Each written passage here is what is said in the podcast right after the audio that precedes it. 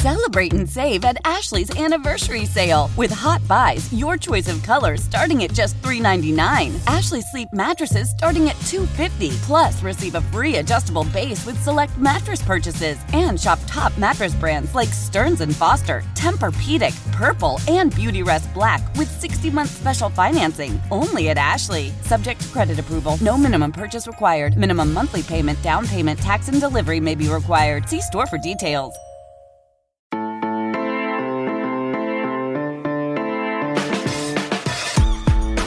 Hello and welcome to the Victory Edition of the Wildcat Scoop podcast. I'm Wildcat Authority Senior Editor Jason Scheer, and it feels good to say Victory Edition, doesn't it?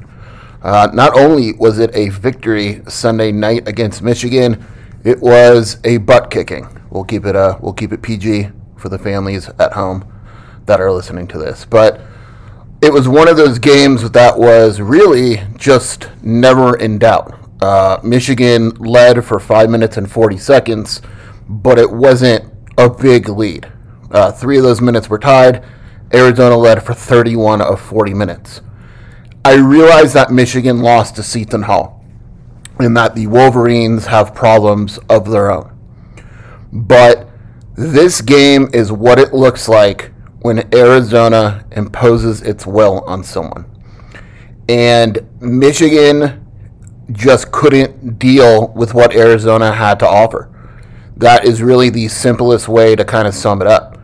Arizona was faster, it was more athletic, it was longer, and it was just a, a better basketball team. And those teams could face each other in a best of seven series, and I'm not sure how many Arizona would lose, because basketball is, is often a time a, a game of mismatch, a game of matchups, and this just isn't a good one for Michigan, and you saw it right away. And again, I have to go back and watch it on television, but in person, I mean, it was just clear, like right from the beginning, that Arizona was faster. And not only that, Arizona, Tommy Lloyd uh, coached the crap out of Juwan Howard. And I think a lot of times we kind of make too much out of that, like, oh, one team won over the other, that team was better coached. No, oftentimes it simply comes down to the personnel. I don't think that that was totally the case. Um, so we'll kind of start with the coaching. Um, and Arizona was able to get in transition, and Wichita State actually did a better job than Michigan of getting back. Um, Arizona finished with only ten fast break points, but it wasn't necessarily the fast break that I'm talking about. It was getting into the lane as Michigan tried to set up defensively. It was fifty-four points in the paint. All right, Michigan finished with sixty-two points total. Arizona had fifty-four points in the paint. Um, and, and what happened was is basically, you know, Arizona was just was just faster off the dribble. And I had mentioned in the pregame that there were some difficult matchups for Michigan. And yes, there were difficult matchups for Arizona as well. But when you looked at it, there were a couple things that stood out. Um, Brandon Johns is just, it, it's questionable, and this, you know, we're sticking with coaching. I get that Juwan Howard is a loyal guy, and I've heard that Johns is a great locker room guy. And he only played twelve minutes, and he scored seven points, and you'd assume and, and say, oh, you know, that's that's pretty good. But he only had one rebound, and he was a complete defensive liability. Arizona gave him those seven points. When he had the ball on the wing, they backed off. And twelve minutes almost felt like too much in a way. But what happened was the way that Arizona handled these posts was perfect. And it said, look, if, if you're going to beat us with your bigs, we want you to beat us with your bigs shooting jump shots. And you're going to see a lot of teams do this now when they face Michigan. Arizona sagged off. When Johns had the ball, he was one of four from three. He is not a three-point shooter. If you look at his stats, he's just it's just not his game. And the fact that he took four threes and felt that they were good attempts, I mean, it just makes no sense. Yeah, I understand he shot thirty-six percent from three last season. But it's not as if you want this guy, you know, shooting seven shots and four of them are from three. He only attempted one three a game coming into this game. All right, he's attempted four three-pointers on the season. Okay, so he's now zero for four. And it, it's – I'm sorry, he was he was zero for four coming into the game. So he's now one of eight, right? And, and last season he only had nineteen attempts total. It's just not his game. And if you're Arizona and he's going to sit back and shoot threes, you're cool with it. Hunter Dickinson, same thing. They basically didn't guard him until he got into the paint. And for whatever reason, and you can give credit to Arizona, Juwan Howard just didn't have him sit on the block. Like, he wasn't really on the block that much. And he is a big, physical dude, but he's slow. His footwork is slow. And I know he's a second-team All-American or whatever it may be, but um, Christian Koloko ate him up, and Michigan never adjusted. They didn't go zone or anything like that. And it was just a, a mismatch. Uh, I mentioned pregame that Moussa Diabaté is a very good player, but he's more of a prospect than a player, and we saw that in this game. He finished with four points and five rebounds, four fouls, three turnovers. It just wasn't a game for him. And like I mentioned with Dickinson and Johns, Arizona played off him and said, look, if you're going to shoot jumpers and beat us that way, cool, have at it. And Juwan went to lineups that he hasn't played. Diabaté and Dickinson, like I mentioned in the preview, I go, oh, they, they've only played together like eight percent of the season, you know, eight percent of the time this season. Well, he had them together in the same time because of Arizona's size. Arizona went with a lineup that it hasn't played a lot. It had Koloko and Umar in at the game together uh, at some points. And so it was a chess match of sorts, and it was one that Arizona clearly won because a lot of times when you are able to impose your will on a team and the other team can't adjust, it goes beyond personnel. Frankie Collins played fourteen minutes tonight. That's the most he's played all season. Was decent, but shouldn't be playing fourteen min- minutes, right? Terrence Williams, seventeen million minutes. Um, you know, Caleb Houstan, we mentioned, was cold. He stayed cold, and Arizona defended him really well. Uh, DeVante' Jones, Kerr did a great job on him defensively. It, it was just, it, in defensively, Arizona was elite. There's no doubt about it. On KenPom, as of this podcast, they are tenth in the nation in defense. They are elite defensively through four or five, whatever it may be, right? It may not last all season. I don't know. We'll see. But there's very little reason to think that it won't because of that overall length, speed, and athleticism. Um, you know, you wonder how impressive of a win it will be down the road. Michigan now has two losses. But it's hard to see this team struggling throughout the season. Like, Michigan's still going to be a tournament team. Is it a top five team? I don't think so after watching tonight. But is that a disservice to Arizona if I say that? Yeah. Like, Arizona might just be a top five team. We don't know. It's that early. And I asked Tommy Lloyd after the game, you know, is, is the secret out? And he said, if the secret's out, so be it. But we're only in November. Conference play hasn't started. Arizona still has to play Tennessee and Illinois on the road, which are not easy games by any means. Arizona has yet to go in a true road environment. There were a lot of Michigan fans in Vegas, don't get me wrong, but that's not a true road environment. But, I mean, there's just so much to be happy about in this game. Like, there's really, if you want to pick one negative, just to get it out of the way, uh, Arizona was four of twenty-one from three. But, like I mentioned in the pregame, Michigan doesn't shoot threes, and you got to make sure they don't go off. Well, Michigan was one of fourteen. Uh, Michigan went to the line more than Arizona, ten times more, one of the few times that, you know, will probably happen this season. But Arizona made ten of twelve, right? And so, you know, overall, it's just such a positive effort. And we'll kind of, like I like to do, it kind of break it down by position. Kerr Kriisa is struggling shooting. It is absolutely undeniable. three of twelve from the field, one of eight from three. Um, the thing is, they look good coming off his hand, right? And if, if it was something you, you want to worry about where it'd be like just his form doesn't look right or he's hesitant or whatever, they look good. And a lot of times, you know, people may not completely realize it. When it looks good, it's just a matter of a few going in, and eventually it changes. And it's not like they're going to mess with anything. They're not going to tell him to stop shooting. The biggest story with his performance against Michigan was seven assists, four steals, and no turnovers. Uh, seven assists was fantastic. He ran the game to perfection. Everything that Arizona needed to do offensively, Kerr Kriisa made it happen.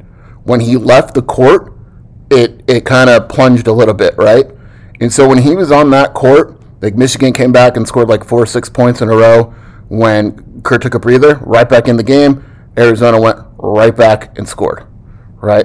So it was just the fact that he was able to run the offense. If his shot is not falling, when a player's shot isn't falling, you want to make sure that they're doing the other things, right? And that's what Kerr did. He did the other things. He was impressive with the other things. And so that's what you want to see. And he really got the best of DeVante' Jones. I mentioned pregame, I said the biggest obstacle that Kerr has isn't offensively. It is defensively in keeping Jones off the glass. For a point guard, for a guard, Jones is a very good rebounder. Two rebounds. He had two rebounds against Arizona. That is a very big deal and one that he should be especially proud of in the team. It's a team effort, but that they should be proud of as a whole. Eli Brooks on Michigan is their best player. I'm convinced. Um, you know, I know Hunter Dickinson will get the attention, but Brooks is really like the guy that makes that thing go. fourteen points, five and nine shooting, five rebounds.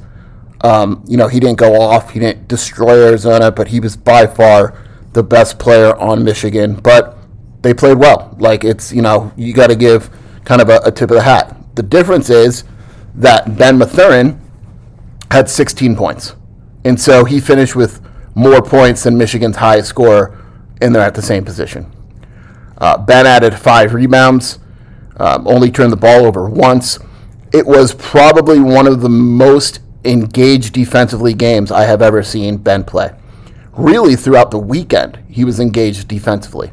And if you remember, I believe it was last week, Tommy Lloyd had a presser where he basically challenged Ben and said, look, you guys are the one anointing him as a lottery pick. He could get there, but he's got to grow, and there's going to be some growing pains. And we're working with him to be a better defender, be a better rebounder. Well, if this is the better defender, better rebounder, then yeah, this is his last year at Arizona because he's a lottery pick. I mean, he was engaged defensively. He's not going to be an elite defender. I'm not sure if he has that in him. He could because of his athleticism and length and all that, but I'm not sure mentally if he'll get there. Offensively, his game, you know, I, I said that he's just a jump shooter. We've seen he's not just a jump shooter this year. They've done a nice job of allowing him a little more freedom to get in the lane and uh, and make a difference that way. And um, he's, you know, he, he's done well in that regard. In terms of N B A potential, he's probably the highest on Arizona, but who cares about that right now, right? Uh, small forward position, you know, really, Dalen Terry does it again, right? thirteen points, five rebounds, five assists, didn't turn the ball over, saw the floor, got out in transition, you know, thirteen and five and five, and he could have had more. Just a perfect team game, confident, and really what made it impressive was his ability to bounce back from last game. He was awful against Wichita State. There's no denying that he was bad against Wichita State, right? But he came back and he played really well. And, uh, you know, he, he guarded Brooks at times. Caleb Houstan didn't do anything. Six points. He's a jump shooter. No rebounds, one assist. Did a great job of getting the hands in his face. You know, zero for five from three, two for three from two. Um, and really, Houstan just didn't really do anything. Dalen Terry controlled the game. It was really impressive. Azuolas Tubelis, thirteen points, eight rebounds, four fouls by twenty-seven minutes. Um, you know, it, it's, like I, I mentioned earlier, outplayed Johns, and uh, Diabaté couldn't do anything. And, and so there's there's not a lot to say about Azuolas' game. It wasn't dominant, but it was very good. And it's probably better than people are going to give it credit for, especially because of what he was able to do defensively and with his size. Now, the matchup that we all were waiting for. Pre-game, it was, I think my words were, you know, Christian Koloko has a chance to emerge on the national stage if he plays well against Hunter Dickinson, right? Makes sense. You can say that for a lot of guys. If they play well against an All-American like Hunter Dickinson, so be it. He didn't just play well. He dominated Hunter Dickinson. Hunter Dickinson had no answer for Christian Koloko. The foot speed between the two is night and day. Dickinson is slow. We know he's slow. He's never going to fool anyone in that regard. But he's very strong, and he's very fundamentally sound. Arizona played him perfectly. Koloko sagged off and protected the lane and said, if you want to beat me with jumpers, cool, have at it, Hunter Dickinson. He didn't want to. He wanted no part of the jumper game. He actually hit more jumpers against U N L V than he did against Arizona. And so what Koloko did was basically beat him down the floor, you know, didn't allow him to get set, and when he did get set, he went to work. And there were a few plays where it didn't work out. You know, there was one play where he turned and Dickinson grabbed the ball right from him because Dickinson is stronger than Koloko. But he's not longer, he's not more athletic, he's not faster. And Christian Koloko, it's official, is just, he is one of the better centers in the country. And that is an absolutely remarkable thing to say because I remember watching him as a, you know, at Sierra Canyon in Birmingham, it, you know, and, and he, he just wasn't that guy, right? He, he just wasn't, he, he just, and, and it's not that he, he never could have been. It was just that, like, you, you look at a guy like him and you're like, oh, man, you know, he, he has a lot of work to do, right? Which is fine. Big deal. Like, he has a lot of work to do. But the amount of work, and you wonder because if you remember the previous coaching staff had said, look, if, if Christian Koloko had an all-season with our strength and conditioning program, he would have taken a major jump. And he didn't because of COVID. Well, he did now, and I'm not saying that's what it is completely. I think the system fits him very well, but he's one of the best shot blockers in the country, and the, the leaps that he has made are uh, are remarkable. I mean, that's just the best word to describe it. They are remarkable. And he deserves a, a ton of credit, and just super cool the fact that he got to do it with his mom in attendance this weekend. You know, it, it's just a, it, it was a super cool thing, and he's going to start getting some national attention. And, and there's not many centers in this country that are better than Christian Koloko. That's really what it comes down to, and that's that's wild to say because I don't think any of us, I know none of us would have said it uh, last year. Uh, going back, you know, before I kind of said if there's any negatives, you know, the, the negatives tonight, probably the bench, right? Uh, Pelle Larsson continues to struggle. Uh, four turnovers, thirteen minutes, got a, a an ass chewing by by Tommy Lloyd for a really bad three-point attempt. Um, I am convinced that Pelle is better. Now, with that said, Pelle is not been killing it in practice like he was earlier on, and you, and you wonder what that injury has taken from him. Uh, when you watch him, in my opinion, it looks like he's trying to force the issue. And a lot of times players get within their own head, and instead of being patient and letting things turn around on their own, they try to push it and push it and push it, and it only makes it worse. And I think that's what Pelle is doing right now. And we'll ask Tommy if, if he feels the same way when he's made available later this week. But from all the good things that everyone told me about Pelle from Arizona and other coaching staffs when they landed him, you just kind of don't believe that he's as bad as he's been playing. And he's been playing bad. Like, that's, I mean, he's, there's no doubt about it. He has not been playing well. He has to be better. And, you know, you look at a game like Sacramento State, okay, maybe he plays a little bit more, and we try to get him on the right track because he's the type of guy where um, he just kind of needs to see things go in, and maybe that changes for him. Justin Kerr, not a great game for him. Um, you know, it, it just, when his three ball isn't shooting, it's tough for him. Uh, played sixteen minutes and, and plays decently controlling the offense, but Um, has, you know, he struggled. It happens. Kim A can only play four minutes. That's, you know, the type of guy he is. He's only going to play four to ten minutes. And people say, why? And it's because he's not a true four in this system. And even if he is, who are you taking out of the game? Always ask yourself, if this guy plays, who's not playing? Are you taking Ben? Are you taking Dalen? Are you taking Umar? And the answer that people would probably say is Pelle. Well, Pelle is better. He may not show it now, but they got to let him work through it. They can't go, Pelle, you're only playing five minutes a game. It's going to ruin the kid. And, and so they have to be careful there. Um, Umar Balo, man, it, him versus Dickinson was fun to watch because they're just two tanks. Uh, five rebounds in eleven minutes. Offensively, didn't play well, right? Uh, he had the turnover, oh for two from the field, whatever. I mean, that's not his job. Um, they ran the offense through him a few times, and it was more uh, a point guard issue, it looked like, because there was one play where Umar got posted up and they kind of st- stood around, and Umar wasn't the one that was benched. It was Kerr. They put in Kriisa right after that. And, and so Umar's job isn't to beat teams offensively. It's to beat teams with defense and rebounding, and um, and he's been fun and, uh, and accurate in that regard. So overall, you know, you you just it's there's no complaints. I said in the other podcast, like, if Arizona beats Michigan, I don't care if it's by half a point. There's nothing to complain about.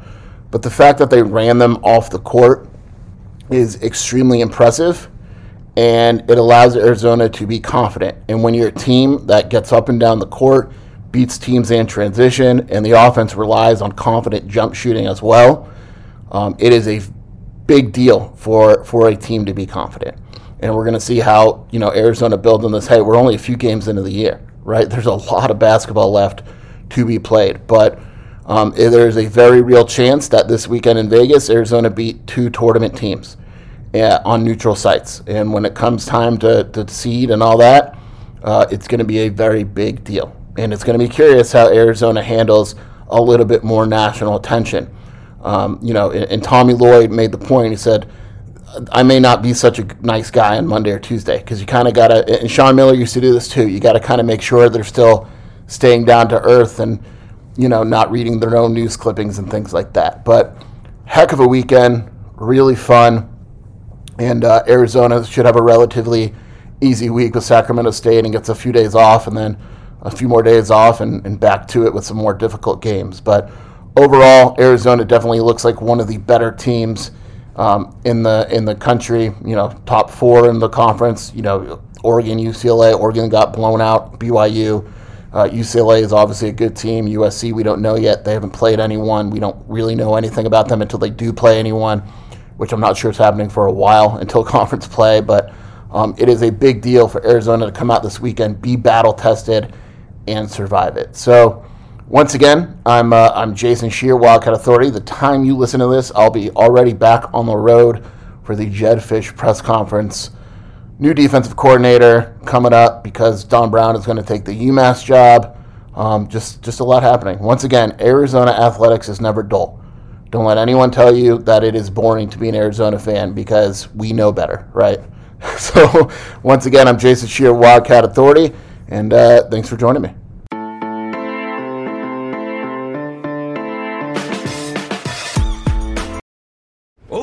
Winter here. If I had it my way, it would stay winter all year long. Short days, wind chill, black ice, and a good polar vortex. Oh, heaven. Wait, is it getting warm in here? Your cold snap is over, old man winter. Spring has arrived. Spring. Spring is here, which means it's the perfect time to get away in the Hyundai you've always wanted. Visit the Hyundai Getaway Sales Event, where you can get great deals on all of our award-winning Hyundai models, like the tech-filled Tucson and Kona, as well as the spacious Palisade. Enjoy wherever you go with the peace of mind that comes with America's best warranty and three years or thirty-six thousand miles of complimentary maintenance. But hurry in. These deals won't last. Add more joy to your journey at the Hyundai Getaway Sales Event.